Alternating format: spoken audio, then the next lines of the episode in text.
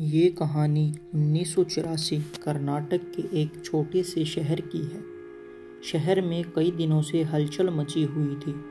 रोज़ रात को शहर का कोई ना कोई मर्द घर से गायब हो रहा था। ये सब सुनकर शक्ति नाम का एक रिपोर्टर वहाँ पहुँचा। शाम के कुछ छः ही बजे होंगे पर शहर के लोग जल्दी जल्दी अपनी दुकानें बंद करके घर की तरफ़ भाग रहे थे।